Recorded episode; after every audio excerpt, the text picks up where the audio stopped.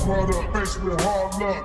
Faced with hard luck. Pimps and card shots, thieves, murderers with hard luck. Pimps and card shots, thieves, murderers with hard luck. We all brought up, faced with hard luck. Faced with hard luck. Pimps and card shots, thieves, murderers with hard luck. Pimps and card shots, thieves, murderers with hard luck. Good afternoon and welcome to the Hard Luck Show. Yeah. I'm your host, Steve Lucky Luciano, certified, qualified West Side. That's right. Greatest show on earth where we deliver you a constant flow of bullets. We deliver you a constant flow of heat direct from the street. Today, my co-host on my right is Chumaham Bowen, American Indian, Southern Californian, elegant barbarian, here to give another sermon again.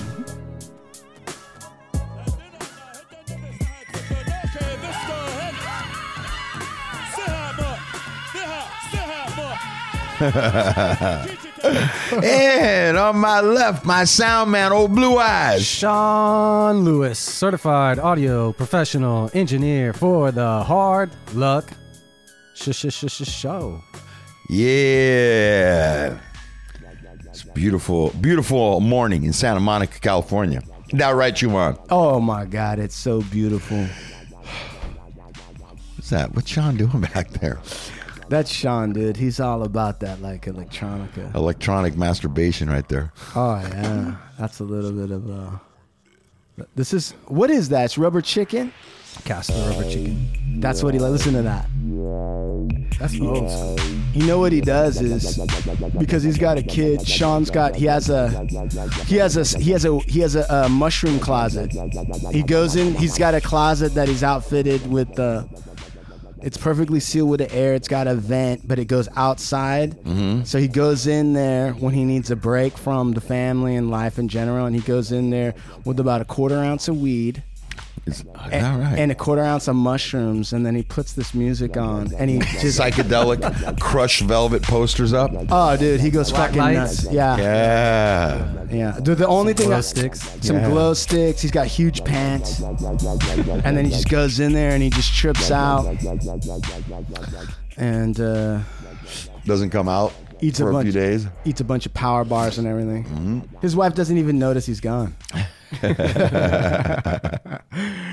Yeah, what's up? So, what's up, man? What we got today? We're at PYFC. Big shout out to the Pico Youth and Family Center. That's right.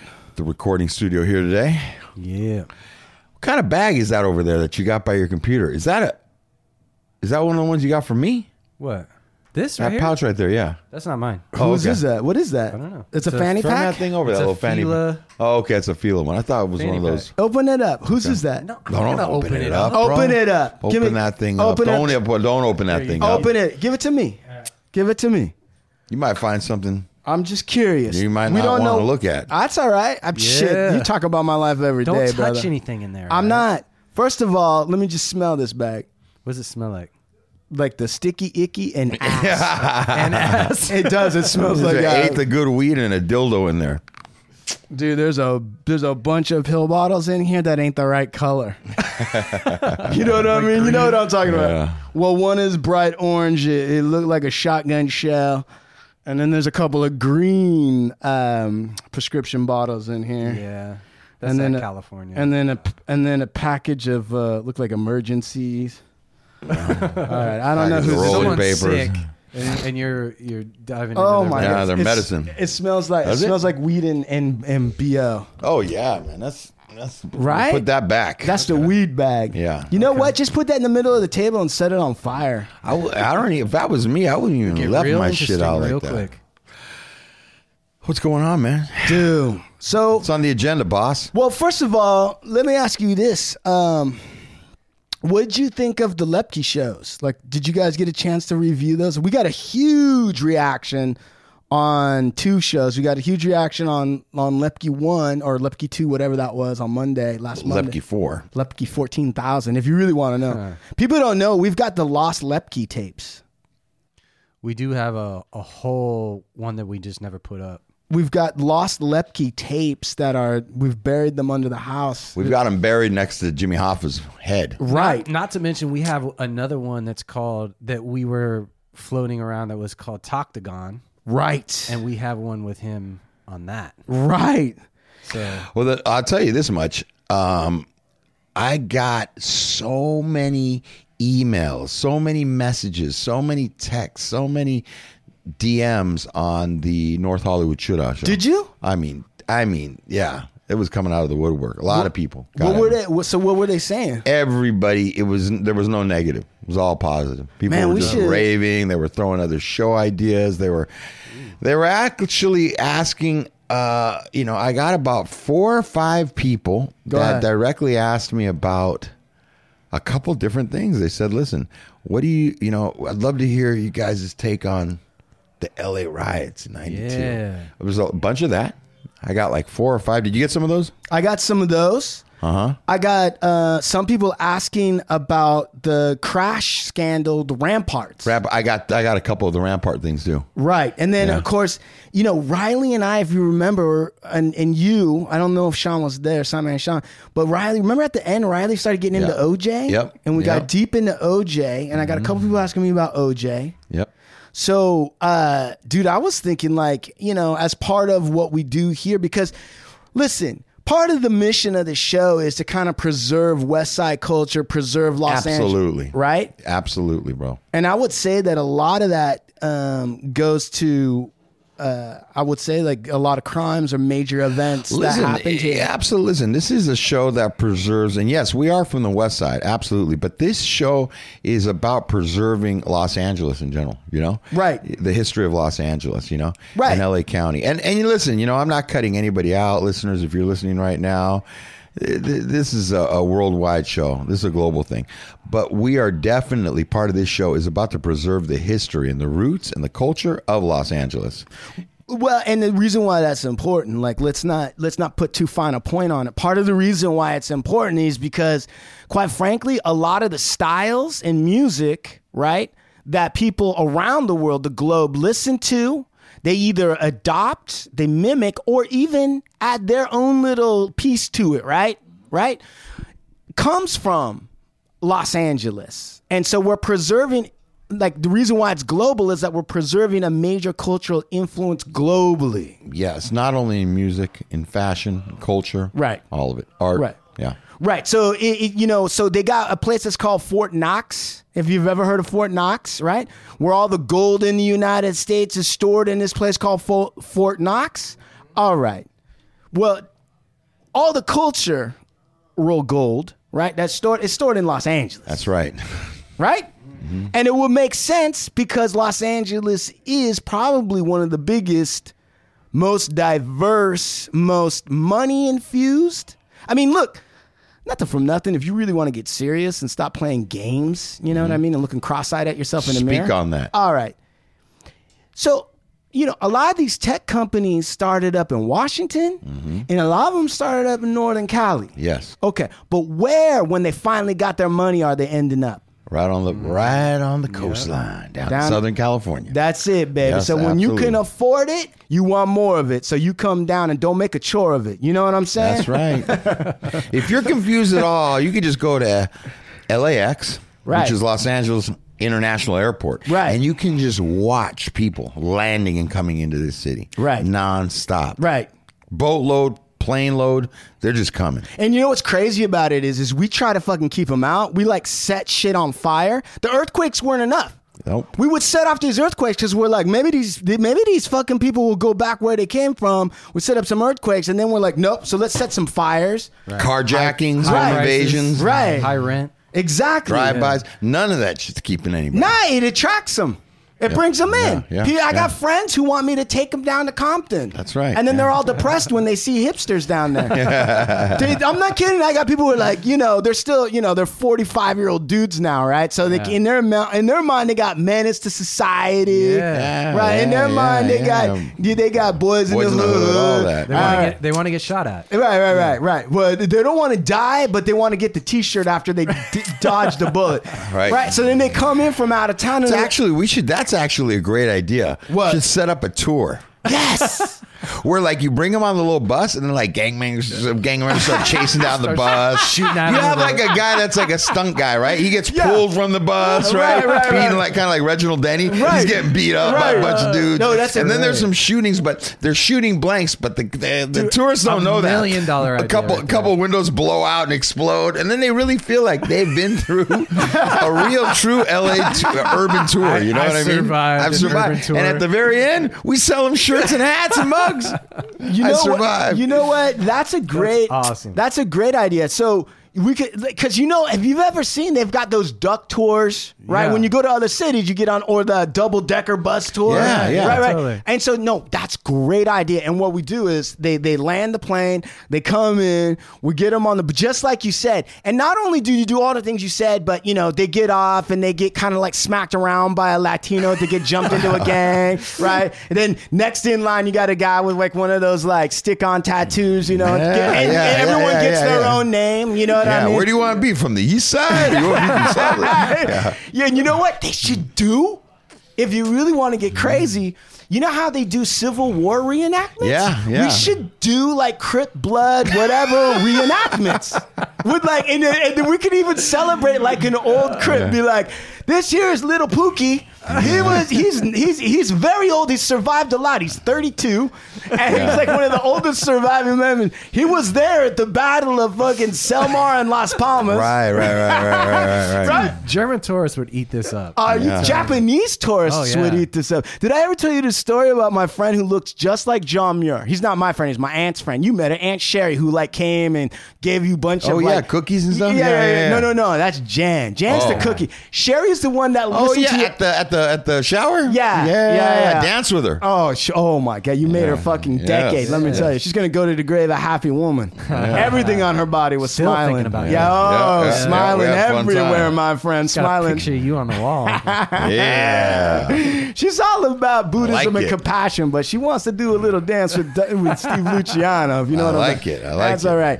That I approve. She's over 70, so whatever she wants, she gets. Now look it. Dude, she's got a friend that looks just like John Muir. And this guy actually takes pictures just like John Muir. He's got a beard just like John Muir. His name is Howard Weamer. And he's a state ranger, like up in Yosemite for like 40 years. Yeah. Mm. All right, so this is like the real deal guy. Like he's not just some idiot. Right. So he's up there and he doesn't even care. Anyway, people who were doing a documentary on John Muir's life, they saw him because they were in the Yosemite location. He looks just like him. Right. And they go, hey, how would you like to be in it? Yeah. And Howard Weamer is like one of these guys that's like, I'm always on the other side of the camera. And they're like, look, you're not even going to say anything, Nudnik. You just, all we need you is to have the beard and to like yell. And then the voice narration will explain what's going on. Right. Yeah. All right. So he agrees to it finally, right? Mm-hmm. So he's doing it on the shoot one day, whatever. And he's dressed in the garb of the day. And he's in the preserved cabin. Nice. Okay. Yeah. So then they do that scene, and then they're going to go to another location in Yosemite at like the top of this or that, a half dome, I don't know where. And they're like, do you want to ride to the next location? And Howard Weimer's one of these fucking hiking fools, right? All he wants to do is hike. His fucking feet look like gnarled tree branches from hiking. So he goes, no, I'll walk. All right. So this guy, right, this park ranger Yosemite, starts walking through the woods, and he knows special little trails. Right. And he emerges into a parking lot. And in the parking lot are like 20 Japanese tour buses, right? And they're there at Yosemite with their cameras. Yeah. And they see a guy that looks just like John Muir. In the garb, walk out. And he said he got fucking... like it was like a riot. He said they all ran down and they thought it was part of the park. Like Disneyland has Mickey Mouse, Yosemite has a John Muir lookalike, and he couldn't get out of there to make it to the next thing because everyone wanted a picture with him. That's awesome. So I would have been telling him $20 to take a picture with me. Right. Yeah, like the guys on Hollywood. Howard Weamer legitimately is one of those guys. I don't even think like that. He's like trying to figure out where the next oat bran muffin is. Like he's not even thinking about making money. You know what I mean? Which is probably another reason why they chose him for that gig. I was looking, the other day we had a meeting. Me and Schumacher had a meeting up on Hollywood Boulevard we had to take, right? And so we're there, and we're in a place. We're at the Pig and Whistle, actually. The Pig and Whistle has huge windows. You can sit down inside and see Hollywood Boulevard and all the people walking by. So I'm stepping out every now and then. This was 2 weeks ago when I used to smoke cigarettes, and I was out there. 2 weeks. Oh, yeah. Oh, shit. So I go out there and take a little cigarette break. Wait. How long you got off cigarettes? Maybe like a week. Yes. Yep. All right, keep going. So I go outside to have a cigarette, and a bunch of Disney characters walk by me. Yeah. These are just bootleg ass Disney. Right, dog. So I see this one guy. He's just like dressed in basically normal clothes, and he's got a Mickey Mouse head, right? He's like a tweaker with like a Mickey Mouse head, bro. All right. And I see this guy, and he walks by me, and in between, and I'm in the middle of the block. From the point that he walks by me, which is midway through the block, to the corner of the block, I'm watching this guy. This guy stopped and took pictures with like 7-8 families. Yeah. I saw him make like $100, $150 in a matter of 100 feet. And I started thinking to myself, dude, it's a gig, right? I need to go get fucking Tarzan outfit or some shit. A Batman costume. Yeah, man. It was crazy, man. You're like, what the fuck am I doing? Yeah, man. This guy just fucking put on a fucking Disney mask and walked that he stole. Exactly. He's walking around in regular. What family's taking pictures with him? Everybody. They were in line to try to take pictures with this guy. All the German families, man. Yeah, but like, how do you not know that he's got hepatitis, or how do you not see you know what I mean? And it's not like there's not a plethora of them down there. So it's like, how do you? Is it the cheap dads? Like, is it cheap dads? Do you know what I mean? There's the dad that's going to be like a full costumed Mickey Mouse, right? That's $30. If you want a picture with the full costume, or the tweaker with just the mask is $5, right? And the cheap dad's like, "Hey, get over here!" And the kids are crying. Like, hold his hand. Yeah. And he can only work up to about $20, and then he's gone. Yeah, so works up enough to get a bag, and then he's out of there. You know, my kid just took a picture with a bootleg. Are you a Batman? Yeah, bootleg. Down at the pier, San Diego Pier. Yeah. And my wife was like, "Take a picture." I was like, "No, I don't want to pay this fucking guy. Looks like he fucking went to the junkyard and put together his fucking Batman costume. Right. He's got like zip ties fucking hanging off his fucking sleeve and shit." Hey, look, there's little Coit. There's Sean, dude. So my kid's taking pictures. I don't know. He was even sketched out. Yeah, he's like, and my wife was like, "Oh yeah, get in there." And I'm like, "He doesn't want to." You know what the real story is? What? There was the real Batman on the pier. And that guy was like $30. Yeah, exactly. And Sean was like no, we're walking down to Venice because I know we can find another Batman for cheaper. You know what? Sure enough, here gets some guy out of the alley. He's got fucking just the Batman head on. He's like $5. I'll do a whole photo shoot with you guys. Actually, that is the story, except it's not Sean, it's his wife. Sean and Coit, they wanted the real Batman. They were like, "Look at that's a real good Batman, $30. And his wife was like, "Nah, look at that guy that looked like he just came out of a garage." The fact is that my wife doesn't know that you're supposed to give them money at all. Oh, she thought it was just free. They're just coming down there to wear costumes in the heat all day. I knew the gig, so I just gave him like $2. Right. Donation. He probably fucking spat on your name after you left. He's like, $2, cheap motherfucker. What? Remember when Stallone came out with this movie where he's again like killing everybody to save his family? Yeah, it was about 6 months ago or something, right? What? Wait, a Rambo movie? Yeah, it was like the 10th Rambo. The 10th Rambo. So I was driving by Hollywood, and I'm at a stoplight, and I see this fucking dude looks like a 40-year-old Stallone. Yeah. And he's got the thing tied on his head, the big honey. No shit. This guy had a line. Where was this at? This was on Hollywood Boulevard. I was out at a stoplight. This guy had a line of people, bro. He looked just like Stallone, bro. And he was moving his mouth around like Gumby all sideways. It's over, Johnny. Yeah, dude. And he had a line of people. Everybody. You can't you shut it off. Yeah. It's over, Johnny. Man, and it was like there was no Stallone lookalikes up there. There must have not been any, bro, because this guy had a line of families and people. Shirt off. Yeah. This fucking funny, man. I was like, God damn. That's fucking hilarious. In case you're wondering what we're asking. It's over, Johnny. It's over. Nothing is over. Quite literally, because now we're into like Rambo 12. That's the right. Fucking thing won't die. Nothing is over. Nothing. Anyway, so speaking of nothing is over, right? Speaking of nothing is over, the L.A. Riots, 1992. Riots. You got to actually put a year on it because there's actually been multiple riots in L.A. and other kinds of crimes, which we will be bringing to you over time doing deep dives. But right now, we're going to focus on 1992. April 29th. Yes. 1992. This is Rodney King related? Yes. That's what sparked it. It was sparked by the outcome of the Rodney King trial. You know, 4 LAPD officers were found not guilty. They're cleared of all charges. And you got to remember, now, this is April 29th of 1992 that this kicks off. The outcome of this trial comes and these officers are acquitted of the charges. Now, you got to remember, this is coming from Rodney King. Rodney King, roughly a year prior, March 3rd of 91, was when he got beaten and recorded.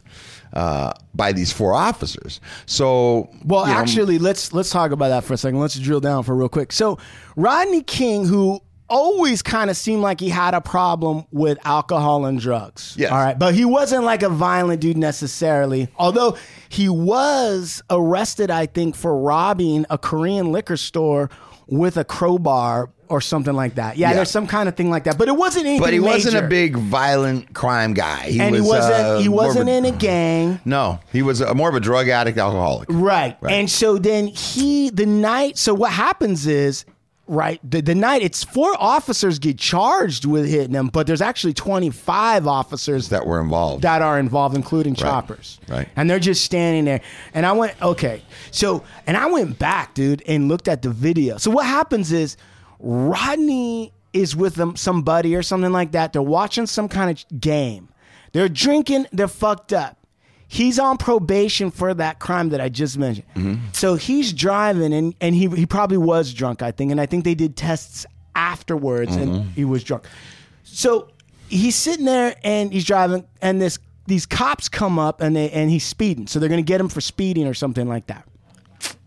And these cops are LAPD officers. And then the weird thing about the LAPD officers that first start following him is that they're both on duty, mm-hmm. and they're married to each other. What? The cops are married to each other. It's a husband-wife, partners in the police, in the patrol car, partners in life. Mm. All right, that's just a weird fact. Sticking together. Yeah. I mean, who knows? They're handcuffing each other in the cop car. Well, who knows what's going on? Yeah. So anyway, so they start following, and they turn on their lights. Rodney, because he's on probation, says, fuck it, and leads them on a high-speed chase. Got it. Right? So they're on a high-speed chase with Rodney King for I don't know how long. One second. Go ahead. Because of the third strike law? No. This is, he just knows he's going to jail because he's on probation. Right. And he's drunk. And his ex. He's drunk. And he's drunk. Yeah. And his ex-wife's. Or I'd been drinking, we should say. Right. Although I think they did test him after they took him out of the hospital. Right. He was legally drunk. Well, yeah, they wanted to get everything they could on him. Of course. Yeah. It was going to be like. Anyway. So they. He's racing to get to his ex-wife's dad's house, who was a retired LAPD. So he's thinking, I'm going to get there, right? And then they're going to cool the cops out and everything's going to be fine. Right. And then... I must have been drunk thinking like that. That's real drunk. Yeah. So eventually the cops stop him and they bring in and they call in all this backup and all these other cops come in because it's a high-speed thing, and eventually they corner him. And then he comes out and... I mean, have you seen when was the last time you saw the video? I watched a little bit of it night before last. Right. And what did you see? I saw the manhandling him. Like, what did they do? Pulling him out, not really giving him a chance to cooperate. I think they start manhandling him, and that's when he begins to resist. You get what I'm saying? Yeah. Before he has a chance to... They start manhandling him, and he starts responding to that, and that's where I think they start with the whole resist thing. But I don't see him overly resisting or overly doing anything threatening. Anything that would justify... Right. That would justify... Anything that would justify... What's that? I don't know. I'm trying to do sound effects while we're doing it. It's not working. That was supposed to be beating up sound effects, but that was like cartoon because you hear like cats and bullshit in there. So anything that was... When I watch it, right? Mm-hmm. Okay, they're swinging nightsticks. Yeah. Right? They're swinging and it's like... Full on. Multiple officers. And he's like already on the ground. Yep. And it's and not... they're swinging with bad intentions, bro. With both hands. Yep.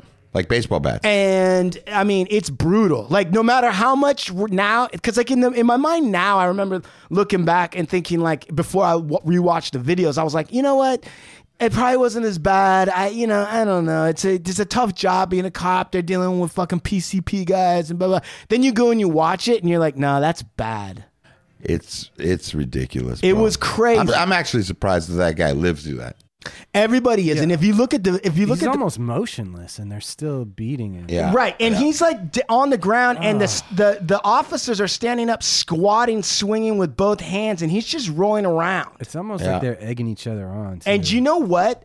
He recently died, right at the bottom of a pool, and he had drugs, alcohol, and everything, and he drowned or whatever. And I read some experts said that people who suffer from concussions. Right? Oh, yeah. They do wind up like this. They do wind up whatever. Like guys in the NFL who get hit in the head, and they got those helmets on. He had no helmet on. They're swinging. Have you ever been hit, Steve? Have you ever been hit with a nightstick? I haven't been hit with a nightstick before. Not in the head. I've been hit with a flashlight and a nightstick in the body. Ooh, okay. Yeah, so like where in the body? The back, the shoulder, the buttocks, the leg, the knee. All in there with flashlights and billy club. And what does that feel like? Well, it leaves these huge fucking welts, not welts, contusions, bruises. Like I got hit on the arm, and it looked like my arm was broken because the contusion swollen. Was it like lumped up. You know what I'm saying? Oh my god! But then it would go down after a day. But it looked like right when it happened. Oh shit! They broke my arm. They used to give you flashlight therapy in the L.A. County Jail. And a couple times they got in trouble for some shit, you know.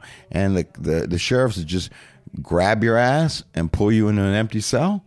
And they usually had flashlights, long flashlights. Those long metal ones. Yeah, and crack you a few times. So I got some of that. And then I got into it at the Civic Auditorium when NWA and Public Enemy played, and there was it got a little bit out of control. They had some cops in there with billy clubs, and they were beating me and about 20 other guys out the door. Shit. We got hit with billy clubs that time. Damn. Yeah, but mainly it was LA County Jail. A couple times I received some flashlight therapy. Yeah, and so I mean that shit just hurts. Yeah. There's no way to... Is there any way to prepare for it? No. You got some big old fucking juiced up fucking sheriff. Yeah. And his two buddies beating you with a fucking flashlight, you know? Right. But they were just making sure they didn't hit you in the face or the head. Right. So that there were no charges coming back. You know what I'm saying? Right, of course. And so this thing with Rodney King, when you look at his hospital image, right? Yeah. After it, he's got like his eyes are red. Yeah, busted his eye sockets and all that shit. Exactly. He's got huge lumps on his head. Mm-hmm. He's beat up. He was taking him to the face. Yeah, he was taking him to the face. And he's real jacked up. Right. All right. So they do that. Now, look, that's like 25 officers that are involved and around. There's just one cop that's supervising. And exactly. And you want to know something that we got to remember, too, is at the time. Damn, he's fucked up. At the time, it's Chief Daryl Gates. He's the chief of police. Okay? That's right. Chief Daryl Gates on the news. He reviews the footage. And you know what he says? I know exactly what he says. What does he say? He says, "Thank God we had the spotlights from the choppers above, so it was good lighting when they were beating him." Okay. He said that, but he also said, "That looks like assault with a deadly weapon." That those officers are going to be charged with. Would they get charged with? Yeah, but that was after the fact. You want to know why he said that? So what happens is somebody at another dinner. He's at a dinner with like leadership in the city or something like that. And somebody caught him on camera reviewing the footage of the Rodney King thing. And if you see, you can see the lights from the chopper from down. And so Daryl Gates joking says, "Thank God we have good lighting from the coppers. That's like the choppers. That's really great lighting." And they all kind of laugh. Mm. That video is what sets up. It gets his ass in trouble, and the city starts to get inflamed. And Whoa. Then he's like, "Well, then he takes another tack." But behind the scenes, okay, I didn't know that. Gates is a soup. I mean, first of all, and look. I know some people are going to be like, hey. Is that Rodney King? Yeah. Yeah, wow. Look at it. He looks crazy right there. Yeah. You just think, like, if you watch the video, they never hit his face. So somehow these are the ones that did hit his face. His face is jacked. Well, jacked. Think of what his legs look like. Yeah. Dude, check this out. Oh, yeah. Yeah. Legs. Fucking dude fucking rip walked out of there. He was all fucked up. Dude. He couldn't walk. He couldn't walk out of there. He was wheelchaired out of there. Yeah, they had a gurney him. They had, and listen to this, and you know, this is a point that we kind of forget right now, right? Cops have like all these body cameras, and we got cell phones. That was a camcorder, right? And that's one from across the street. That's somebody with a camcorder, like a chunky 7-pound camcorder that you had to press the button and a giant fucking cassette would come out. Right. Yeah. All right, it was that, right? So think about this. How many of those beatings never got recorded? Come on, bro. Come on. How many? Well, this is why everybody was so ecstatic about that video camera, because this has been going on, man. This is a regular. I'm going to tell you right now. This was a regular occurrence. I'm not trying to paint all cops bad. Right. I'm being clear. I don't care for law enforcement, any form of it. Okay, we already know that. Right. And I'm not painting all the cops bad, but I'm going to tell you that's a regular occurrence from where I come from and what I've seen in life. Plenty of beatings. There were just no fucking flip phones and cameras out like today. Right. You know? Well, so I mean, in the history of the LAPD, right? Has been one that it has been entirely corrupt and racist. Listen, let me be very clear right now when I tell you that. I saw that video, but I wasn't in awe of that video. Like, I was like, oh, yeah, they're hitting them a lot. But it wasn't something that I had not seen. It wasn't the worst thing you've ever heard of. No, and it wasn't like miraculous. Like, I hadn't seen this before. I had seen that shit go down. I experienced some of that stuff, not to that extent, but I had certainly seen cops beat up people, pulled out of their car numerous, more times than I can count. So, and the thing about this is that to really put it into context, I can't remember. There's a documentary out there about the 92 riots that this director, John Ridley, but it's not Ridley Scott. You think it is, but it's not. But it's not. It's John Ridley. He puts out this documentary, and in it, one of the officers says, and I think he might have been one of the officers not charged, but was there at the time. Mm-hmm. As he's speaking, that cop says, "By the way, that's actually not that bad of a beating. I've seen way worse." There you go. And that guy's telling the truth, I bet. And he said it with a confidence, like, "I did not even see anything wrong." Right. There you go. Right. I'm not even seeing anything wrong. He wasn't even pausing or holding back when you said it. Right. Matter of factly. Yeah. And so check this out. So just to give you a little bit of context too, right? So. The LAPD had employed African American, black, whatever, officers since 1886, but it's not until 1969 that any one of them was promoted into a command position. Okay? Mm-hmm. From 86 to 69. And if you really know LAPD's history, then you know that in the 1920s, Chief Lewis Oakes had been a proud member of the Ku Klux Klan. That's crazy, bro. That's in the 20s. And that's leading up to the 50s. And that should put... I mean, dude, they would do things at LAPD where they would say, fine, we're going to they finally promoted a guy into a command position, but he was never allowed to command white dudes. And this, I'm not making this up. Right. So they would have morning shifts, night shifts, and overnight shifts. All of a sudden, the black commander was in charge only of the overnight shift. All of a sudden, Only black dudes. We're on the overnight shift. That's it. Right. And it took a long time for it to finally become integrated. And even then, there was high tensions. So that by the time you get to the Rodney King thing, right, you've got kind of like a boiler going, which you already have in L.A. anyway. And it's throughout the not only law enforcement, but the judicial system. Right. I mean, listen, let me just say this to you guys. Okay, and we're... I'm just saying this as friends. Let me ask you, how much sense does it make to have the Rodney King trial going on and have no black jurors? How does that work? Sense. How does explain to me how that works? It's crazy, right? There was no black jurors on that in that trial. Zero black jurors. Zero. When did Sean look up? When did O.J. go down? When did his trial go? Right. So zero. And I think they held it up in Ventura. They did. They took it out of LA because of all the heat in the press. Right. Right. So and they were showing that video on the news. Now you got to remember, it's also there's no internet. Right. 95 October 2nd. Okay, so this goes down in 92. So you can see by 95 when they do OJ and everyone's wondering why did they move OJ's case downtown to LA, and then why did they have almost only black jurors on there, and why did Marsha Clark not kick anyone off? You can see it's probably because what set the riots off in 92 was the fact that those white police officers that beat the shit out of Rodney King, and I'm not saying he's a hero. I'm not saying Rodney King's a hero. Right. I'm just saying the police are officers, and they're professionals. Yeah. Right. And they're paid by the people's money, and they're entrusted.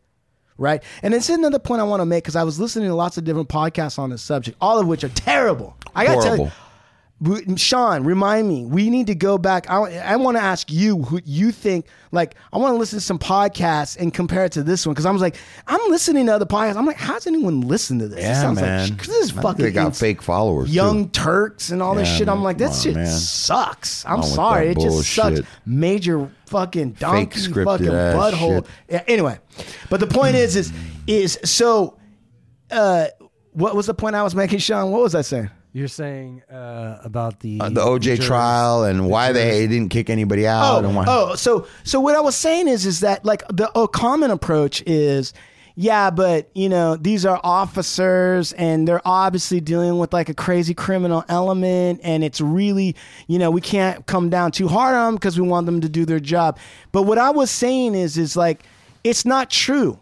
These guys would go through LAPD training, and they're paid and they're professional, right? Like they're not the kind of people. So they're supposed to be in control of situations. Right. All right. Right. And so when you look at that video and you see four officers beating the shit out of one guy that's on the ground, it poses zero threat.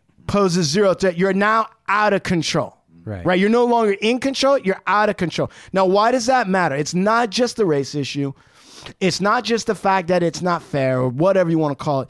But how much money eventually, like when it's all said and done and the whole thing shakes loose, how much money did that action by those out-of-control officers caused the city and ultimately the taxpayers? Mm-hmm.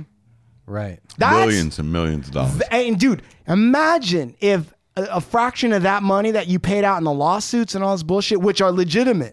They're not even illegitimate. They're legitimate lawsuits.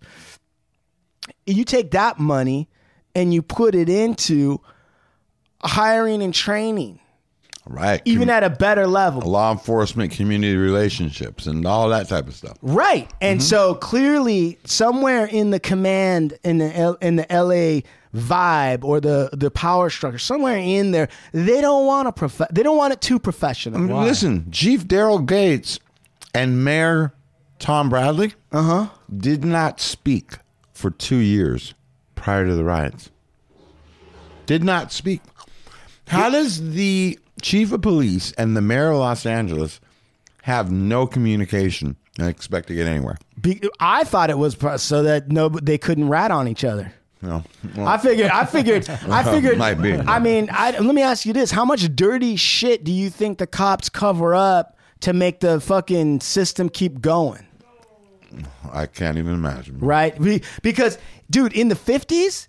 It's well known, and this is true. And like I said, like you said, there are good cops. We had Riley was in here. He got busted. He shook the hands of the detectives that busted him because they did a professional job. They did it by playing by the rules.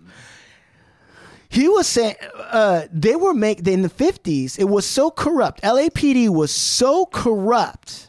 Right, according to this guy who wrote a book, who was the author for like Rolling Stone and Vanity Fair and all these major publications, he wrote this book that the cops made most of their money off of prostitutions. They would allow the prostitution to happen. They would take a piece of the action. They ran the streets, essentially, is what they did. The majority in the 50s, like in the time when Trump was like, hey, let's go back to when everything was straight. Mm-hmm. It wasn't straight. It wasn't straight at all. Cops should have been making most of their money from their salary and doing the right thing. They weren't getting paid a certain amount, and they were out there taking bribes, taking cuts, taking whatever. And that was the culture. It wasn't even... I'm sure there was like L.A. Confidential. Did you ever see that movie? Mm-hmm, yeah. All right. And you can see there's like one guy or two guys that don't want to get involved in all that. And then there's the rest of the force, right? They're just doing what everyone's doing. Right. So that's what's leading up to Rodney King. Now, I've read some other things that people say that before Rodney King and before the riots, what really preps that, like if you really want to understand the riots, you have to understand the 1984 LA Olympics. Why? I don't know. Do you have a theory? You look like you kind of like started thinking about it for a second. Did that make sense? No, what I was gonna state was what I wanted to make clear was about this police officers, and I'll speak in, you know, it's probably U.S., but in Southern California, LAPD, a lot of these police officers and their training and their abuse of force. Do you guys remember the chokehold incidents in the 80s that were going down? Right. Yeah. Okay. So my brother arrested. You don't? Okay. Yeah. Did you ever see Do the Right Thing? Yeah. Okay. Do you remember how that black dude dies from the cop choking him? Yeah. That's the chokehold. That's the chokehold. And remember they outlawed that. Yeah. Okay, and then they outlawed it because there was quite a few people. They outlawed it because there was a bunch of people dying. A bunch of dudes, I don't want to say dudes, men and women dying on the side of the road and whatever, in custody. Richard Pryor had such a funny joke on that. So my brother was killed by a police officer. No shit. Yeah, bro. Your brother? My brother, John, rest in peace, was killed by a police officer in Oceanside. And he was choked to death. No and my shit. Parents couldn't prove it because they claimed they could not find any ID or who he was, and they couldn't notify my dad until 8 or 9 days after he was passed away. And by the time they notified my dad to come identify the body was already No autopsy was going to reveal any evidence. And they had him covered up from the neck down, so he could only identify his face. And my parents, you know, they weren't real savvy. They didn't, you know, and it was the beginning. This is before the chokehold was outlawed. This is in the peak of when all these people are dying. My brother's killed. And they tried that he hung himself in a cell with a sheet. That's what they claim. But there was no evidence of sheets. There was nothing. And I'm telling you, the pieces. That's fucked up. So wait a second. Well, what they did know is that he had a fist fight, a confrontation with the police as he was being arrested. And then he winds up dead at the police station. That's fucked up. So the thing is that's your brother? Yeah, it's my brother John. This is the first time I've ever heard. Yeah, I don't talk about it a lot, but this happened, and I was... How old were you? I was 12 years old. How old was John? 21. Fuck. Yeah. And your parents aren't going to be savvy, even if they were savvy. Oh, man. Hey, dude, that's such an emotional thing. Yeah, right. Yeah. It was a total fucking... farce, cover up, bullshit. I mean, this dude wasn't going to hang himself in a jail cell, bro. That was not my brother. But the reports were made that there was a physical confrontation between him and the officers that arrested him. Who were the witnesses to this confrontation? I don't know. It was written up in the report. The officers? Yeah, exactly. So it's just bullshit. So I want to say that's a lot of priming. That's stuff that had been going on. And how many guys didn't die? Just got brain damage.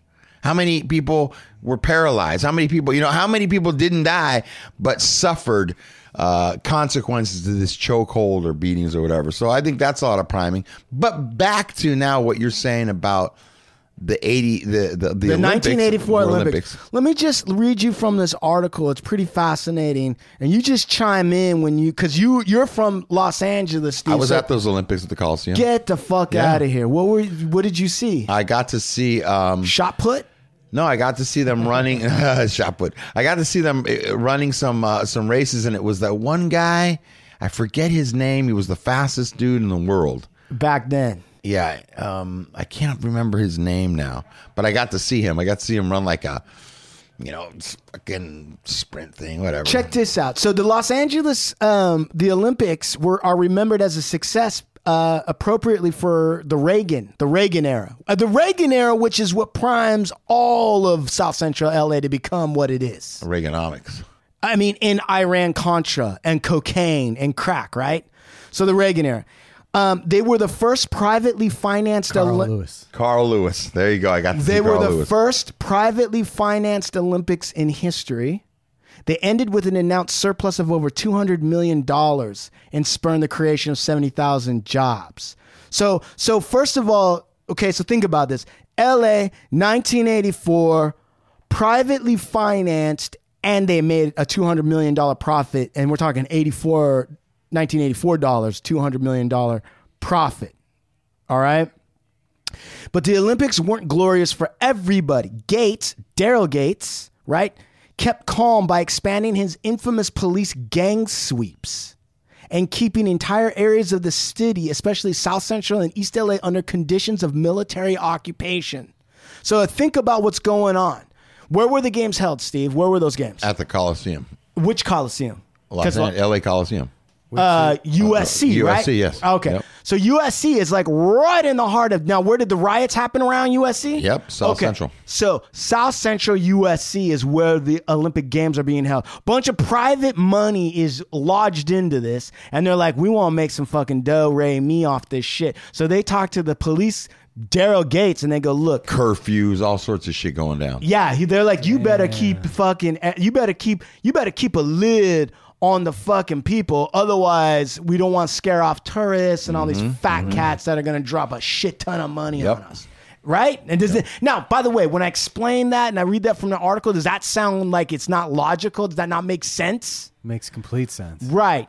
So politicians, judges conspired. They revived old syndicalist laws to jail masses of black youth through and through the overwhelming members of people arrested were never charged. So they also kept everyone on a curfew, military, and then they brought back these old laws, arrested tons of black youth. But held them during the Olympics. Held them, and they were never charged. But they were kept off the street and held while the Olympics were going on. And like you should know that like right before the Olympics happened, Gates was kind of like on thin ice. Like his ass was on the line. In 1982, he infamously said that African Americans died under a chokehold used by police officers because the veins or arteries do not open up as fast as they do on normal people. Crazy, bro. What? He said that? He said that. He openly said that. Like that's just legit racist. So a lot of people kind of like they love the 80s, but they don't realize this during the 80s of the big one of the biggest, most cosmopolitan cities in the world. Progressive. The it seems like this is the biggest, one of the biggest, or I guess probably the biggest metropolitan city on the West Coast that's super progressive, right? And also diverse and all sorts of stuff. Yeah. So the police chief of that place is openly in a scientific, objective, neutral way saying like, yeah, black people die in a chokehold because their arteries they're not as good as white people's. It's white people won't die under a chokehold. Right. Black people will die under a chokehold. It's crazy. That's just wild, right? So his ass was on the line for saying stupid shit like that. And making black people in LA and in Los Angeles already pissed off, right? So then they're like, this is the Olympics, your ass is on the line. You better make sure there's calm because you just pissed off all the black people by saying that artery shit. Now imagine how they're doing that with the tourists there for the Olympics. Go ahead.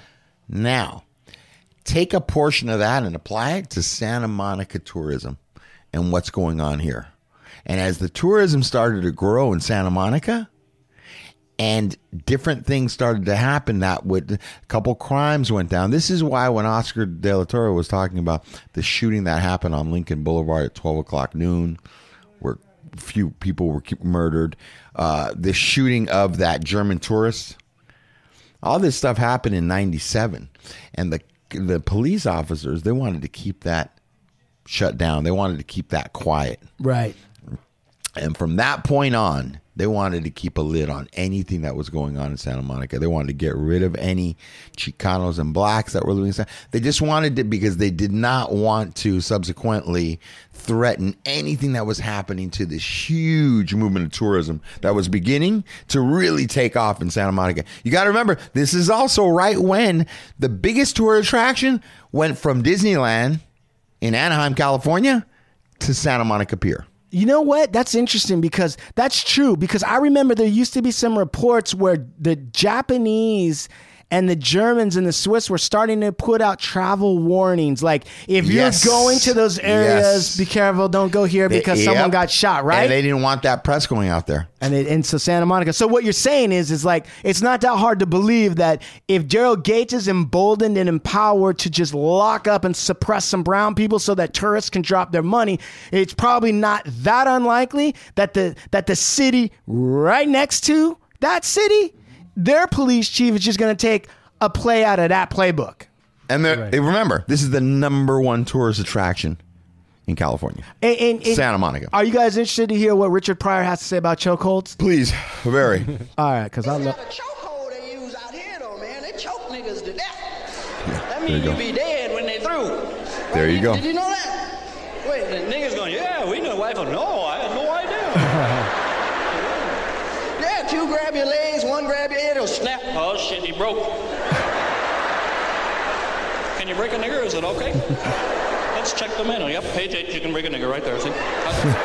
Let's drag him downtown. Okay. Bro, I'm telling you, man, this is all coming out right after my brother died. All this type of content. Dude, how people started to talk about it openly. Yeah. How enraged, like did you slowly become more and more enraged in terms of like realizing like what happened to your brother was a fucking massive cover up and nobody gave a shit and the city just moved on and nobody like. Yeah, just nobody gave a fuck. And I knew it was a cover up because I heard my parents talking and I was old enough to watch the news and all the chokehold shit was going down.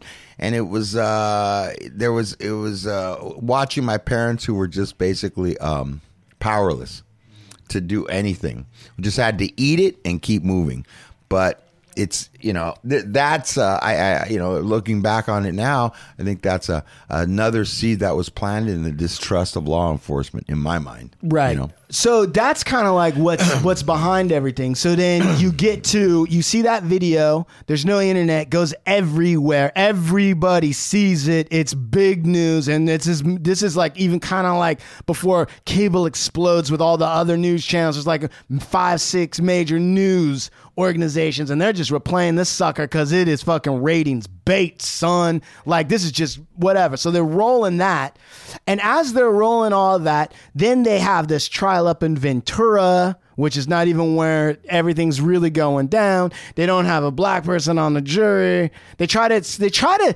It's funny because you can hear them in their report because they're trying to get as close to black as they can because they know they don't have one. So they're like, and there's one guy here who's mixed race. I tell you about a fucked up feeling, bro. I was 30 years old and I was brought to Corcoran Prison Shoe, right? And when you get to the shoe, you're already getting wind of what those COs, those corrections officers in the shoe are going to do to you when you get there. And when you get there, a lot of times you're going to catch a beating just for showing up to the shoe, because you're showing up to the shoe because you did some shit wrong. Right. You're already on the wrong side. These officers, when you come off the bus, all the inmates will tell you when you're on your way up, be careful, bro. Because they got something for you. Yeah, when you get there. Right. So we get off the bus, and there was a couple dudes that weren't moving quick enough or correctly, and were dragged off the bus, right? And you get down, and you're watching your P's and Q's, and they were like, you're handcuffed, you're shackled, bro. and they're like nose against the fucking, they're screaming at you, no, nose against the fucking wall, nose against, don't you fucking look over. And my face was up against the wall, but my nose wasn't touching the wall. What are you doing? And bro, I get picked up by my neck from behind me by an officer that was probably a couple inches taller than me. Straight behind the neck choke, lifting me up off my fucking feet, bro. And I'm completely gaffled, bro. I'm chained. There's nothing I can do. And I remember when this motherfucker was holding me and the oxygen's coming out of me, and I'm like, this motherfucker's gonna fucking kill me right now. And there ain't nothing I can do about it. Everybody's going to sit here and watch. What's that feel like? Bro, well, fucking after about fucking 10 seconds of fucking holding me in the fucking air choked, he places me back down. I feel my feet hit the ground and my blood start to rush. But for a second there, as the fucking, you fucking can't breathe, I'm thinking I'm about to go fucking, you know, dark on a motherfucker. And this is going to be the end of it. And it was just like, right away, all I could think about was my brother, how he went out. I was like, this motherfucker's a big corn-fed white boy officer. Grabbed me by the fucking back, chokeholded me, choke from behind, and lifted me off the ground. I was like, so he fucking threw my ass back down. But I was just like, when you had that experience and your brother's experience comes back to haunt you at that moment, and what, you know, some people might not ever say, this is how my brother must have felt.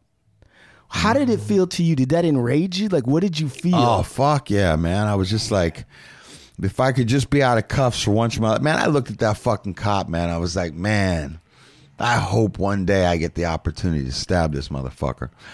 But none of that was happening, man. They got you, man. They got your ass. Helpless, you know? Powerless, bro. And so when you thought about your brother, though, I mean, he didn't get the chance to have his feet put back down. No, man. That was it. No. And I really thought for a couple minutes there, because we're already hearing about motherfuckers getting killed and fucking in the shoe. Right.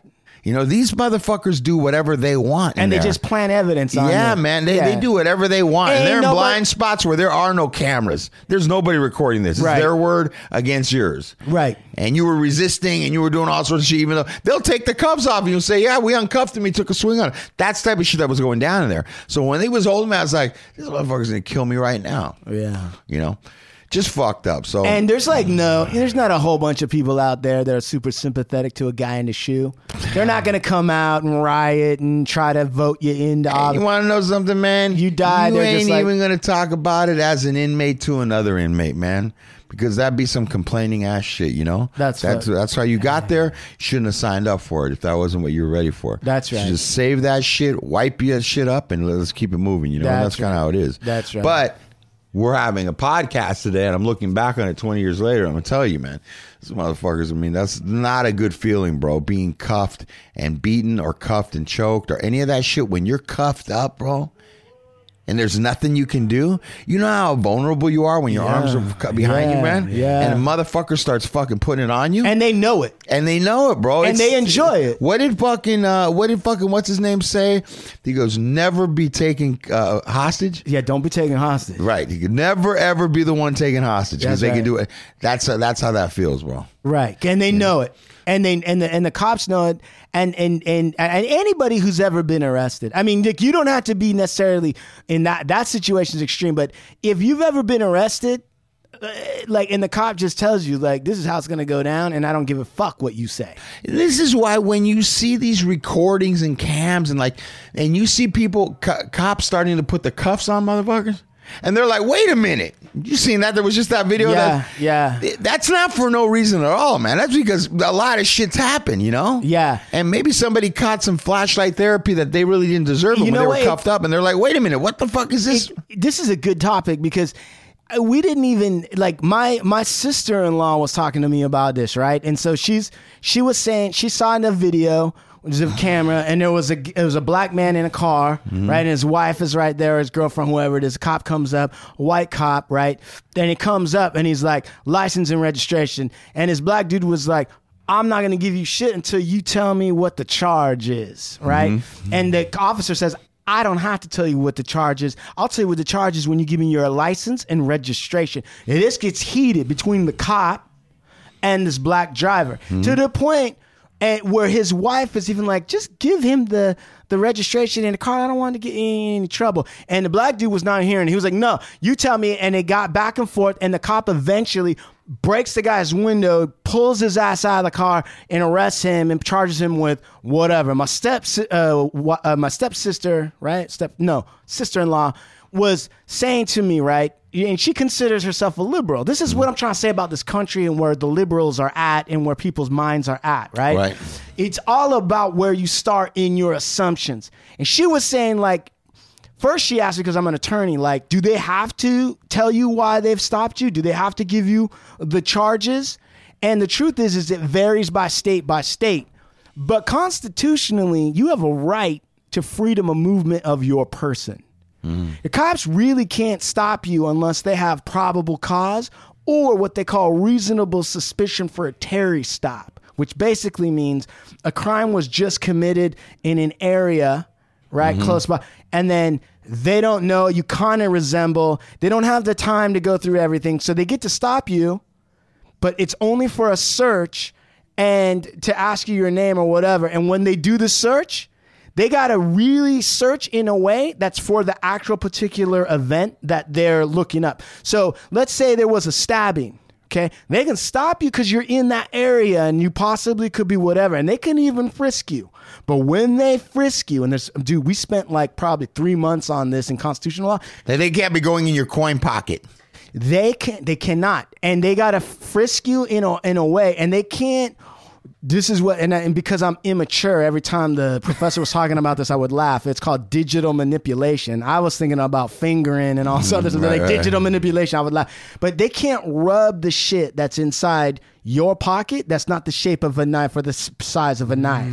They can't rub a little crumb sack and be like, well, what's that, crack? Right, when they're investigating a knife thing. Right. Okay, so that's kind of like the law. So when they stop you at whatever, They have to have probable cause. Now, technically, in some states, they don't have to tell you. They don't have to. In California, I believe they do. But they don't have to. But even then, the police departments usually instruct their officers, like, just tell them, because they already know people are, they're upset. They've been stopped by a cop. Right. And so this guy's asking, and the cop's refusing to tell him. See what I mean? Like, right. What kind of dynamic does that set up when cop pulls you over and you're like, well, what's the charge? And the cop's like, I'm not telling you until you give up your shit. Right. He's already, yeah. So you don't know. And if you're a black dude, right? And like, let's say you're a rich white guy. You'd still be pissed. Right. And you'd be like, well, I want your badge number and I'm going to fucking talk to my fucking attorney and whatever. And so, but as an African American dude, there's so much heinous shit has already gone down. Exactly, right? That when the cop's not going to tell you, and he wants you to cough up your identity, and you might not have done anything wrong. You don't know what this is about. Yeah. All right. And then you almost have a good enough reason to be suspicious of what the cop's up to. That's right. Okay. And so as a professional, so like my sister-in-law, though, she was kind of like, which I think is a common approach with like, yeah, but like you should just cooperate and you should just comply because, you know, you're making a bigger thing out of it and you do. And listen, there's a little bit of sense to that up to a point. But what I was explaining to her was like, let me tell you something. All right. Generally speaking, it's my recommendation. Now, listen, this isn't legal advice, so you better go talk to a lawyer. But this is my recommend. This is what I do. I'm a complete gentleman throughout the entire process, but I don't give any consent to anything. Okay. And I don't get mad at the cops in the sense of that cop right there. I don't say like, fuck you. Right. I'm going to punch you. Yeah. Right. But if they say, can I search your trunk? No, you can't. Can I see your license and registration? Tell me what the charge is first. I'll be happy to comply. Right. Very polite, but asserting my rights. Now the cops on the scene, they're going to violate your rights. Listen up, you guys. Just so you know, they're going to violate your rights. The time to fight the cops is later when the lawyer gets involved and says, he didn't consent to the search. So therefore, whatever you found in the trunk, I don't care if it's the head of like 12 people are in a trunk. When he said you had no reason to stop him, you had no suspicion, no probable cause, nothing you could articulate. Then you asked him and he said no. Then you looked and there was heads in there. Fruit of the poisonous tree is what it's called. That all gets thrown out. Right.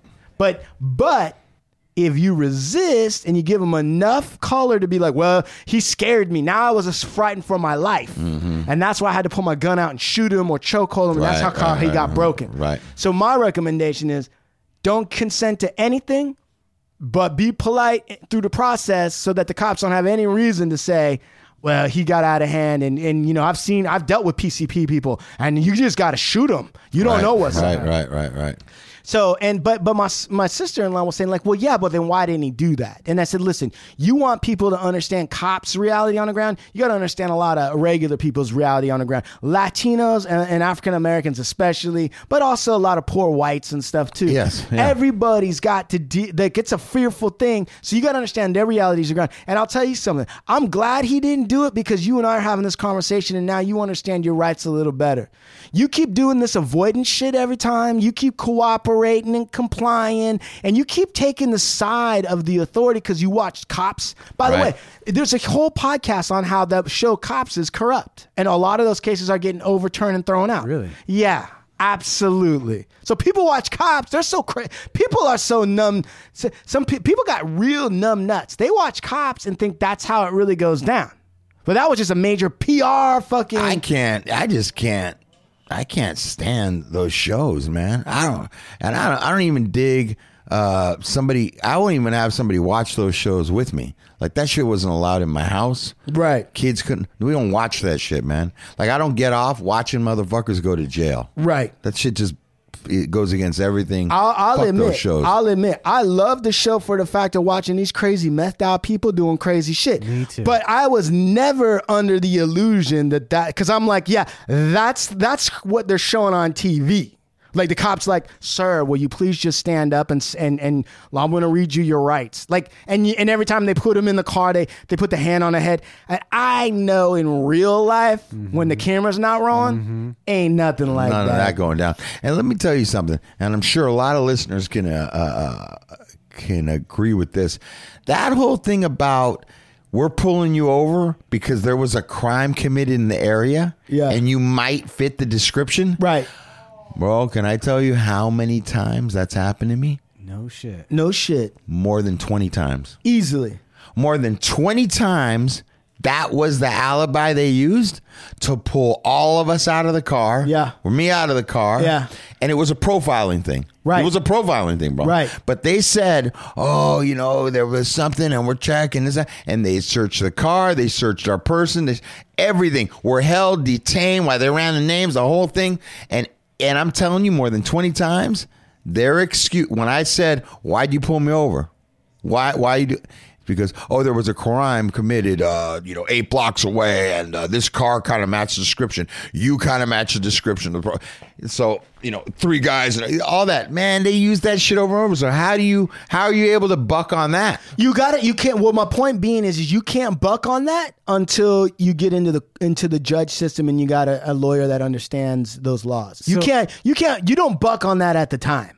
There's no bucking on it at the time. At the time, the cops are in charge, and they could be lying through their teeth, and they are. Were you ever busted any of those 20 times? Yeah. Anything? Yeah. Possession. So does he have a leg to stand on? And then fucking also a warrant. But I don't know if you you're going in. Yeah, warrant doesn't even matter. You could step on an officer's shoe. And he could be like, hey, excuse me. And you tell him your name and then he runs that. Right. And he can get you on a warrant for that. That's nothing. But like possession. But definitely got me. Stopped him for a crime that's in the area. Right. But they find him with something. Yeah, possession. Yeah. And then another one he would have a leg to stand on depending on what the crime was and depending on the search they executed. Check this out. And whether or not they said, fine, go ahead and look. Culver City, they did that. They pulled me over for no reason.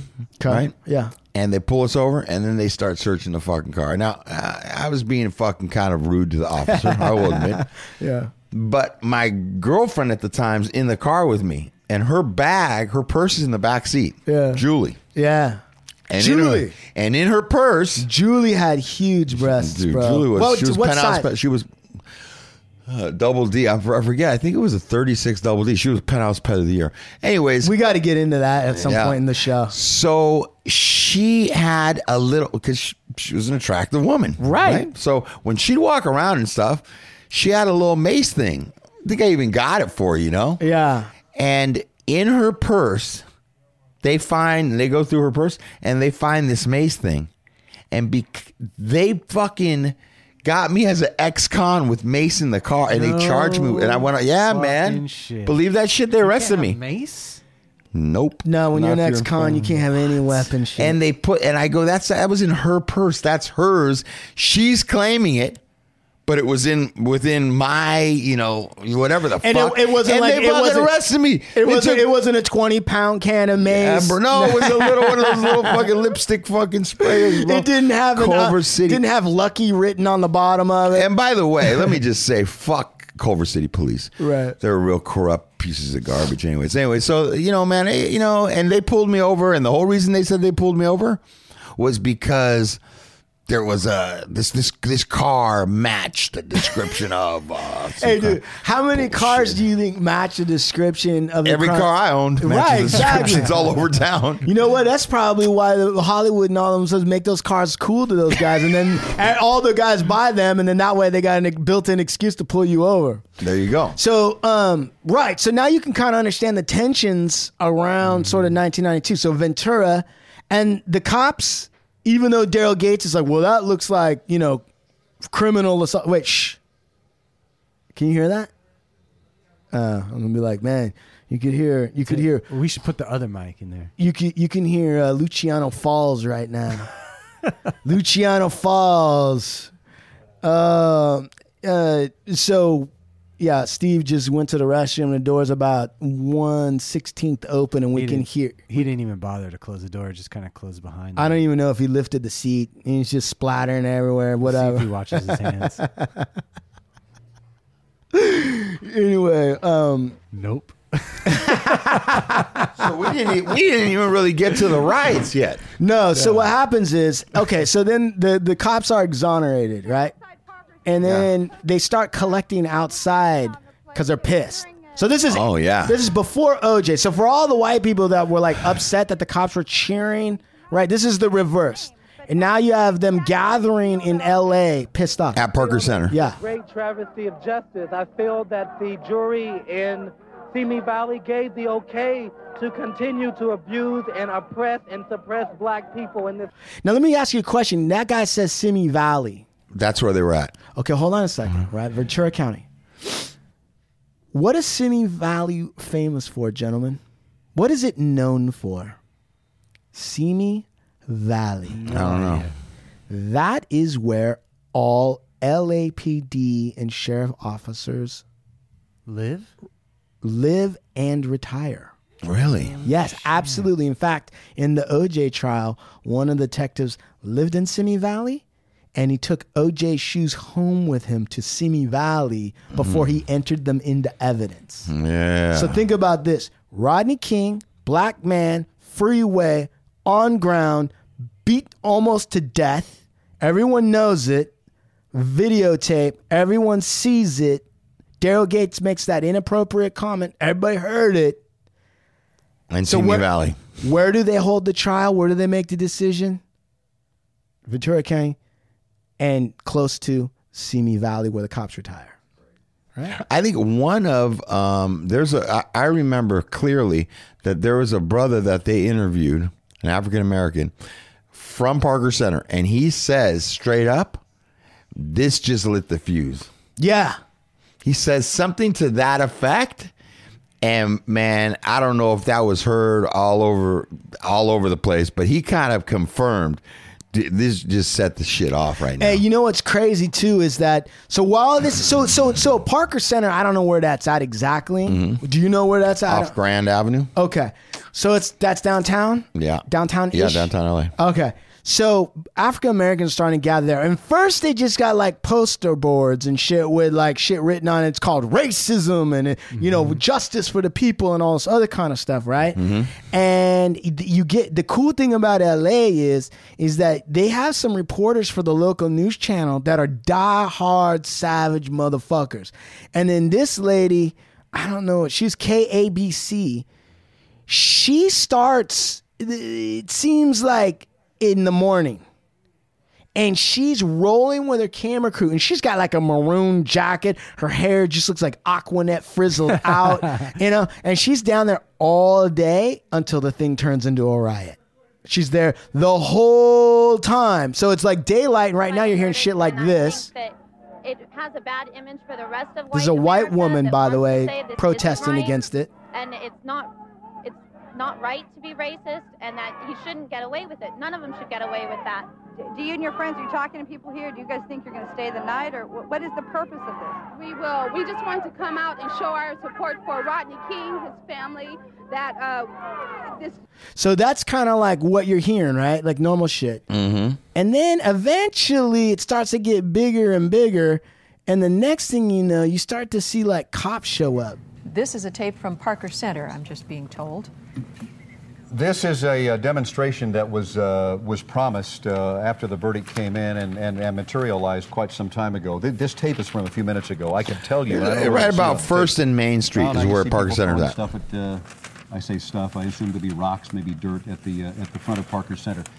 So they're throwing rocks and dirt at Parker Center now. There's a group of people that tried to burn an American flag. That was probably a half an hour ago. Mm-hmm. I don't believe they were successful. This is Parker Center again. Now you see motorcycle cops. A few minutes ago, right? I am assuming this demonstration is still going on in front of Parker. Now here you do see, obviously, a big police presence. Go ahead, Sean. You got a question? I can feel it. No, I feel like it's probably not the right move to put cops there. Do you remember? So that's this is so the stupid. This is the other thing that. Well, guess fucking stupid is that. Well, when the riots start kicking off, yeah, I would the cops way back. Oh well, so let's talk about that for a second. That's fucking. That's just stupid. So this is what happens. So the cops are there, and you're saying like, well, now it's inflaming them. Yeah. Okay. But the problem is, once the riots start get going, the cops lose control and they retreat. Mm-hmm. Yeah, and they leave, and who do they leave mostly exposed to? This fucking mob that's just going nuts. Koreatown. That's right. Have you seen the videos of the Korean? Oh yeah, of course, bro. I remember watching them live. But they basically, you know, all these Korean storms, they're left to fend for themselves, and the cops are actually told to not go in those areas. They're banned from going in those areas. Right, they retreat. Right, they retreat. Get out of there. Right, and so.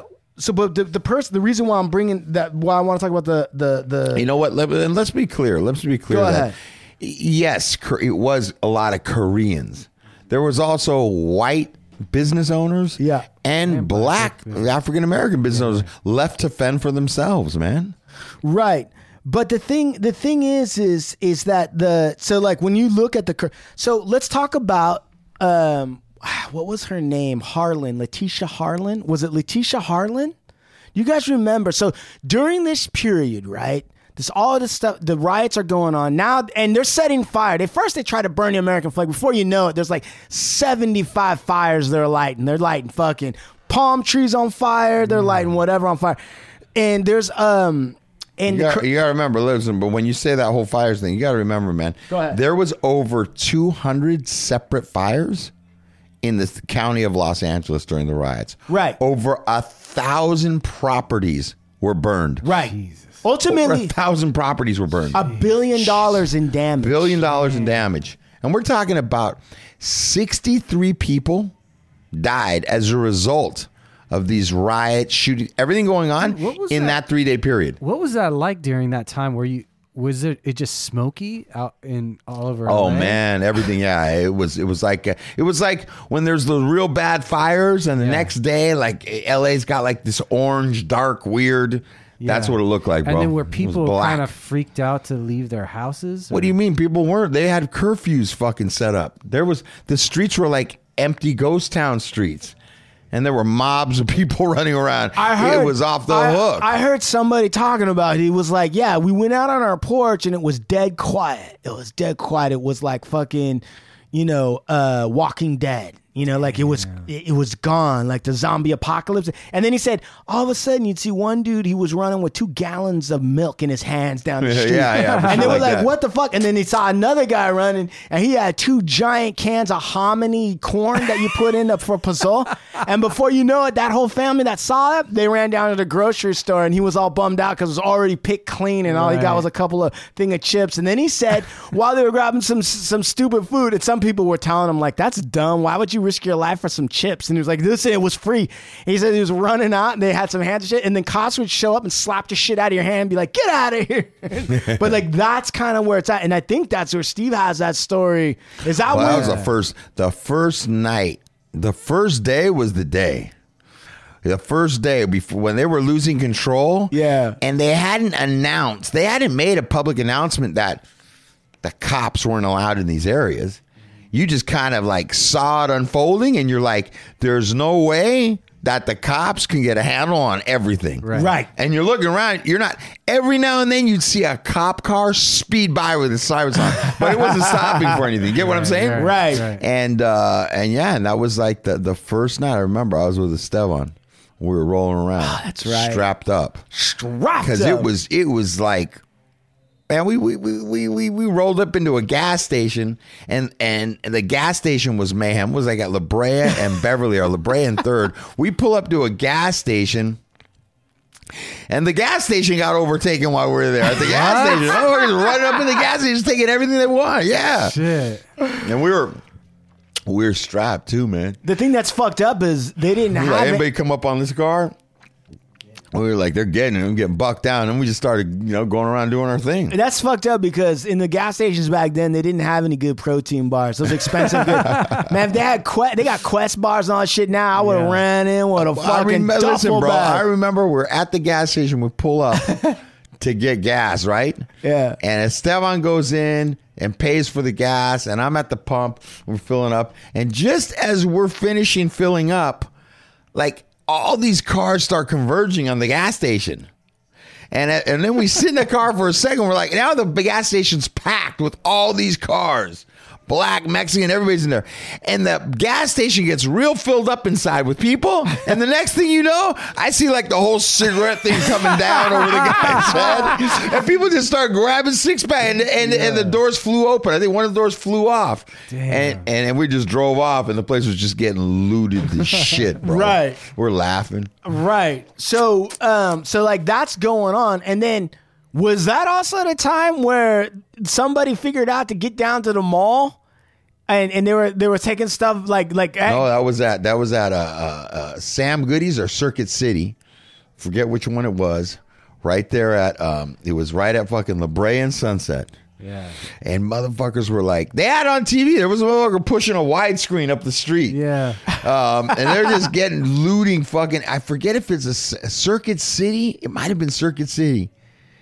And this is a few hours later, and I'm over there and pull up, and there's these 2 white dudes, and they're loading up their truck. And these dudes are like, the one dude's standing by the truck while the other dude's going in. He's getting speakers, getting fucking good shit, Pioneer and Sam, good shit. He's got fucking a couple of nice TVs, and they're loading that shit up, bro. And I'm just kind of parked a little bit away from them, like about 50 feet, watching them do this, right? And I'm like, man, dude, I'm gonna let these guys fill this truck up. They're almost done. And so when they get like the last of the shit and they're trying to figure out how to like tie it down, just pulled up right next to them, drew down, and just started unloading all their shit, put in our car, all the good shit. And they were like, no way. I can't tell which is better. I can't tell which would be better, like actually getting the loot or seeing the look on the guy's face. Because he must have went from like Christmas to a funeral. They thought they had it. Left him with a couple speakers, but we took all the good shit. Just back up. Taking all this shit. Let them do all the work. You know what that's like? That's like when you watch those nature videos. and you watch like wolves or something like that work like all day and they take down an elk. Right. And then all of a sudden, like a grizzly bear just sits back and watches them. And they finally get the elk down, and they're all taking a beat. And then the grizzly bear just shows up. And just strolls up. Hey, what's up? Like, get lost. Hey, sorry. Yeah, sometimes it happens like this.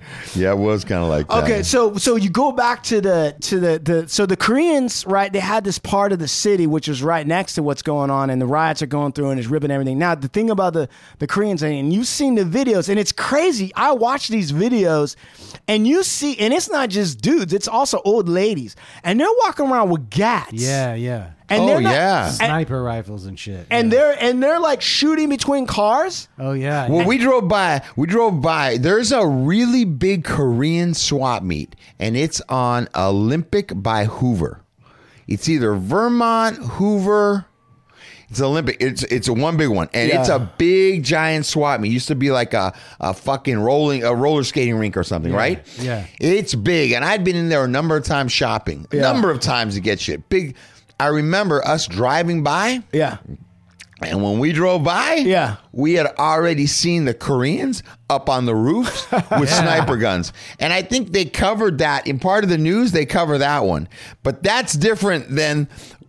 I mean, I saw the Korean cats out there with guns up on their shit, protecting their shit in person. Right. But I remember seeing video, like news video, of dudes like shooting it out. Like this Korean just walking around dumping them with like 6 hours and shit. And what's funny about it is they look like the Korean store owner kind of person. Right. Absolutely. Like when you're watching a movie... And you're watching like, Hard Boiled or like, whatever, Beef Chow Yun Fat, whoever those guys are. Right. They look cool. They got fucking suits on and they're fucking, thin and they're fucking holding the gun sideways and they got all this cool shit. In the real world, the Korean dude or whoever it is. He's got like a dirty apron on. Yeah. And his pants are like way high. They're way up by his nipples. Yeah. And he's got like that baseball cap with the real flat bill. Yeah. And that guy's got a gun, right? And he doesn't even have a changed expression look on his face. Right. He's just like shooting between stuff, and then he's pointing at other guys. And what's crazy is because a lot of these people come from, if they're from immigrants from South Korea or North, I don't know about North Korea, but South Korea at least, then they've probably already had some military training. And not only military training, you got to remember these people come from Korea, man. Like, they ain't really giving a fuck. You know what I'm saying? Not only that. Like, you saw that come out in them. You, dude. The kind of person. Their shit. Exactly. And ask questions later. Right. Yeah. And they were trying to cover up their face or anything. They weren't. They were just, like, out there gunning. Like, they were the police. They weren't even leaning. Yeah. They were, like, standing straight up and just shoot. Yeah. And the thing is it's absolutely right. And then you got to think back. Okay, wait a second. I got the kind of balls to leave my country and come to America to fucking try to... Exactly, bro. Right? Them motherfuckers ain't giving their shit up like that. Right, no. Right. And then I finally... The only place I can get a toehold... I tried Beverly Hills. I tried Santa Ana. I tried all that, and somehow I could never get the business that I needed to get off the ground. The only place that I could find an opening was in South Central. Right? Like to open up a liquor store. And you know what? I'm so fucking hardcore. Not only did I come from another country, but I'm going to open up my business in South Central. Yeah, exactly. That's the kind of guy that's going to walk between cars and shoot at motherfuckers and be like, that shit right. Look at the psychology about it. You know what, man? When I was doing some of my homework on this show and stuff, you know what's interesting is I caught some audio when they're talking about, I guess, the chief of police for Beverly Hills. Yeah. And they're talking about how there was a little bit of an uprising on the borderline of like West Hollywood, right? Yeah. And how they had a whole bunch of other agencies on hold and how they were going to work this out. How... our border. He kept on saying our border is not going to be compromised. Right. And like, it was just interesting because this was full audio on the news. They're talking with this Beverly Hills captain or chief. And it's interesting because it's like the rest of Los Angeles, they can fend for themselves. They go far border. Yeah. And he kept on saying the word border. Yeah. So it is like nothing happened in Beverly Hills. No. And not only that, but believe, and because these cops, the sheriffs, the cops, and in the different cities, they play these border games all the time. Yes, they do. They will try to push a dead body that's in their thing, that they don't want to have an open murder on their, it's because they're trying to juke the stats. Mm-hmm. They'll fucking figure out a way to push it over on the across the line and mm-hmm. be like, oh, well, that's on your side of the fucking line. Sorry, you got, you own Linwood. That's it. And the thing is also, if you're the Beverly Hills cop police chief, and you don't want to like give all your resources out, and you want to you got to have them tied up with something. You got to be like, whoa, they're handling some shit. We got to maintain this border. We got to do that, because you don't want LAPD to be like, hey man, can you send down some of your guys? At Beverly Hills is like, nah, not really. We're gonna make sure that we're sealed off. We're not opening up any. We don't need that shit over here. So, but the thing about the Koreans is important, because there was a woman. Named Latasha Harlins, 15 years old. That was the girl that was shot by the Korean store owner, correct? Yeah, female Korean. And that happened, yeah, right. Female Korean, right. And that happened what? Right? Not long before it or during the trials? No, I think it was like 1991, I want to say. That? Yeah, here, I'll tell you right now. She was, remember that, because the Koreans are down in this area, and Latasha Harlins, the Korean store owner lady, accused her of stealing orange juice. Right. Orange juice. Shot and killed her. Orange juice. And the way the story goes down is that she says, I'm going to pay. She opened up her purse, and the Korean lady tried to grab the purse. The Korean store owner, and Latasha, 15, punches her right in the face or something like that. Mm-hmm. And they go back. And then Latasha decides, like, all right, I don't need any of this. So she turns around to walk out, and the Korean lady grabbed a gun and shot her in the back of the head maybe, and killed her. Damn. And that's how that went down. So that's also brewing amongst all this stuff that you see. It was crazy, and they only found the lady. Her name was Du. The Korean Du. Korean store owner's name was Du. Guilty of voluntary manslaughter, and but she got the recommended maximum sentence for manslaughter, and it was 16 years. Damn. Yeah. However, the trial judge did not accept the jury's sentencing recommendation. Instead, gave Du 5 years. And 400 hours of community service and a $500 fine.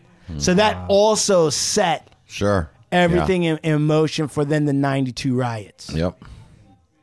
I feel like we haven't even barely scraped the surface of this thing. We've talked a lot, but I think we got to kind of end the show. Steve, do you have any further notes that you want to add? Look, it was $1 billion in damage. Mm-hmm. I wanted to bring everyone's attention to the fact that this was about police brutality in 1992, and we're still talking about it. Black Lives Matter. Right. We still have the same problem. Right. It hasn't changed. And if anything, it's growing.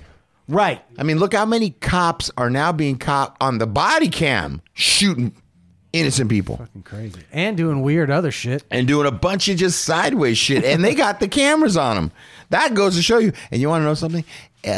Okay, so usually when a city or they've gone into a state of emergency and they lost control, who gets called in? Oh, the National Guards, right? National Guard, right. Yeah. That's right. I forgot about that. National Guards. This was way too big for the National Guard. That's right. Really? Yes. You know who they had to call? I do, but I won't say. Marines? They deployed the United States Marines. The fucking holy feds. Shit. The Marines had to come in and restore order. Good Lord. Bro. Imagine that. Imagine, Sean, where do you kind of, what's the area you live in LA? Pico Robertson. Imagine Pico Robertson, fucking Marine Corps tanks and armed servicemen marching in formation coming down your street. Oh, that'd be crazy. With a curfew, like, too. Yeah. Humvees and shit. Yeah, coming in. Just the sight of it alone would be ready to cool your fucking jets. Yep. That'd be crazy. Yeah. Imagine that. That's crazy, man. Took them like 5 days to restore it. Yeah, yeah. And they did. So when people are talking about like small government and state government and like let's try to do it that way and we don't need the feds and all this other shit, they don't say that when African Americans are pissed and they need to re-oppress them, like they need to get them back in the box. They don't. Those conservatives don't ever say that shit. Then they're like, you know what? Bring in the federal government. Bring in the U.S. Marine Corps. Police states and stuff like that? Yeah. No, I'm just saying, like, Republicans. Like, if you talk about, like, a lot of people, they're like, well, we need limited government. And you know who knows how to handle issues better? The local authority. We don't want the federal government controlling everything. States' rights. That's what they're always talking about. States' rights. But in the cases where you have Latinos and African Americans who finally had enough and they've decided, you know what, we're going to rip this fucking city apart rampage style. Right. And I don't give a shit about your credit card machine. I'm just going to grab cigarettes off the fucking shelf. Well, what are you going to do about it? Right. And then they turn to the local authorities, which is LAPD, and say, hey, do something. And LAPD retreats. And they're like, well, we can't do anything. And then they go, hey, Beverly Hills. And Beverly Hills is like, well, we're cool. You could just stay over there. We ain't sending anybody over there. Right. And then they call in the state authority, which is the National Guard. They're like, hey, you know, state troops, can you please come in? And they can't settle it. These same motherfuckers will be like, all right, fine. Bring in the Fed. Let's get this fucking problem back in the box. Bring in the federal government soldiers, the Marine Corps, to come in and put all this shit that we broke back into place. We broke it, but they got to come and clean it up. And those people during that time, they are silent about how terrible it is to have a federal government. Yeah. So that's the final point I wanted to make on that. Yeah. Crazy, man. That is crazy. Crazy. It was a horrible, horrible event. And like I said, you know, thousands of people injured. Thousands of properties burned, and 63 lives lost during those riots. What I want to point out though is that it is evidence that there's a problem. I'm not into pointing out the riots and saying like it shouldn't have happened. I'm not into that. It's better than what goes on today. Today people they take one day to march downtown. They get together and they're like, hey, we don't like this for one day, but nothing gets broken. Not a single thing gets caught on fire. Not a single thing gets broken. It's because of this, there are a lot of changes that happen inside the LAPD. Man, as horrible as it was, bro, I agree with you, man. And I don't think it's the last. And, you know, it takes a revolution. Sometimes some shit's got to get busted up for some shit to change. That's exactly. I believe that. I agree with you. All right, well, I'm cool with that. Where are you at, Sean? I'm good, man. All right. That was awesome. Listen, L.A. Riots. This was an exclusive for the Hard Luck Show. Thanks for joining us today. And we're out of here. Adios, amigos. Adios, amigos. Adios, amigos. Adios, amigos. Adios, amigos. Adios, amigos. Adios, amigos. Adios, amigos.